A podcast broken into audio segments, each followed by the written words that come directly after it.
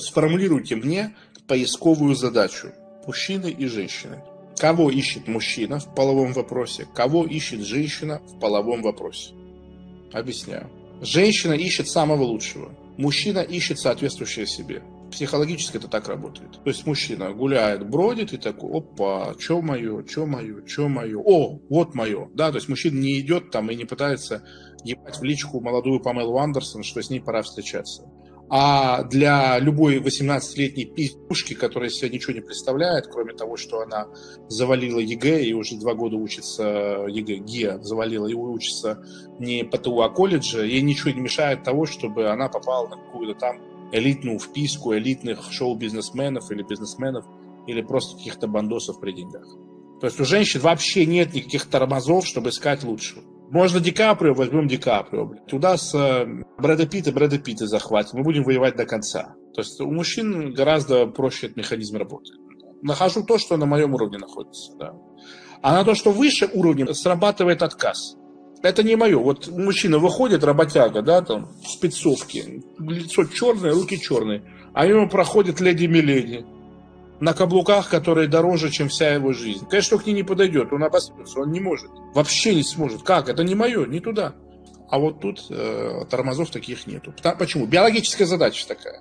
А вы не можете объяснить, почему мужчины не лезут на супер крутых женщин? Ну, не считать, давайте, маргиналов и деклассированных элементов. Мы говорим про психически здоровых людей. Почему? Вот подумайте, почему мужчины имеют такой блок? Страх не оправдать ожидания, проиграть с ней, низкая вероятность секса, отвержения, на него слишком много трат, пизды можно получить от того мужчины, который эта самка принадлежит. И очевидно, что эта самка принадлежит не какому-то хую через дорогу, а конкретному персонажу. Деньги на нее надо тратить. Убьют.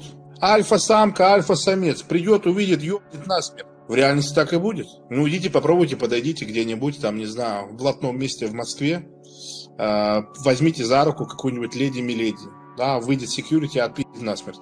А у женщин есть такое? Скажите мне, пожалуйста. Бывает такое? Не бывает. Терпят. Терпят. Все женщины терпят так называемых любовниц.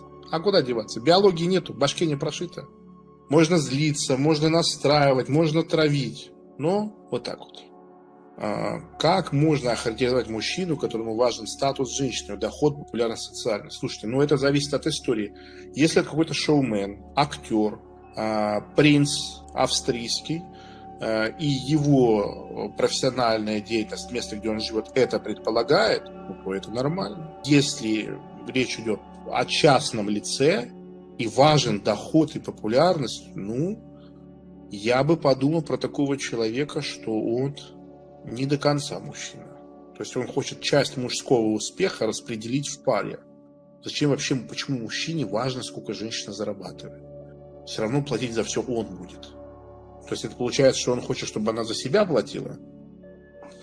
Так вот, все ваши обидны, не обидны, еще что-то. Поверьте, мужчинам гораздо обиднее жить.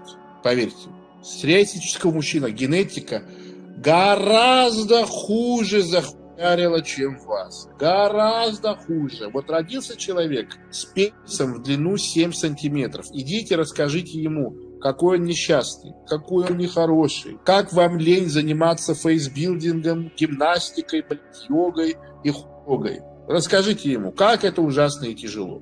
Вы берете самых лучших мужчин на планете, у которых есть возможность выбирать из кого угодно, они выбирают лучшего, очевидно. И вы говорите, ой, как жизнь несправедлива, выбирают лучшего, а не меня.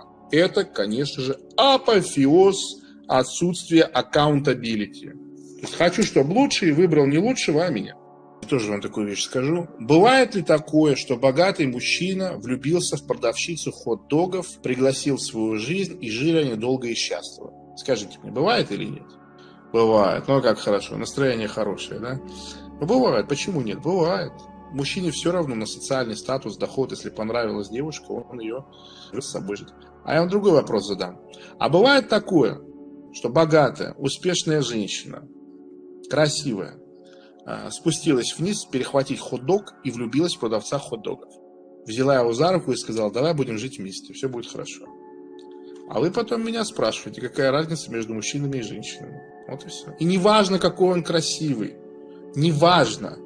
Он может быть моделью, блядь, просто там Тимоти Лири отсасывает в углу. Только в русских сериалах. Ну, или так, или так. Мы разные, мы разные. То есть женщина физиологически не способна влюбиться в мужчину, который обладает меньшим статусом, чем она. Не способна. Для женщины статус мужчины – это все. Когда женщина ставит статус мужчины под сомнение, она мужчине буквально говорит «я ухожу к другому». Я нашла лучшее. Когда мужчина говорит женщине, что ему не нравится, это это не значит. Когда мужчина говорит, дорогая, походи, пожалуйста, это не значит, что я тебя разлюбил, э, ты говно собачье, и я ухожу. Когда женщина так говорит мужчине, это так и значит. Это и буквально так значит, и в его голове это так значит. Почему с красивыми, не шлюхоподобными женщинами не подходят редко знакомятся мужчины? Я же объяснял сегодня, говорил. Есть интуитивный страх. Значит, они себя не чувствуют. Вы понимаете, вот я, я тоже говорил это на эфире, когда вы становитесь лучше, вы уменьшаете доступный пул мужчин. Вы красивая, вы умная, вы образованная, вы хорошо одеваетесь, у вас есть вкус. Меньше, меньше, меньше, меньше мужчин готовы теперь к вам подходить. А вы как хотели? Вот так вот. Я же говорю, хороших мужчин мало. Вы говорите, а что это их мало? Ничего это их не мало. Арсен, поясни, пожалуйста, еще раз, почему нежелательно мужчине говорить, чтобы похудела, что я еще раз говорю. Для женщины выбирают только по статусу. Есть статус – выбираю. Нет статуса – не выбираю. Мультик Алладин можно положить на полку и забыть. Что принцесса, государство влюбилась в братишку, который тусуется по ТЦшкам. Жизнь устроена так. Вот вы правда думаете, что Эндрю Тейт будет к вам подходить? Зачем? Чтобы что? Чтобы ронять свой статус? Чтобы вы ему сказали «нет»? Нахуй это надо? Мужское эго так же хрупко, как женское сердце. И разбить женское сердце – это так же подло и некрасиво и бесчеловечно, как разбить мужское эго. Когда мужчина подходит, теперь все, вся его самооценка в ваших руках.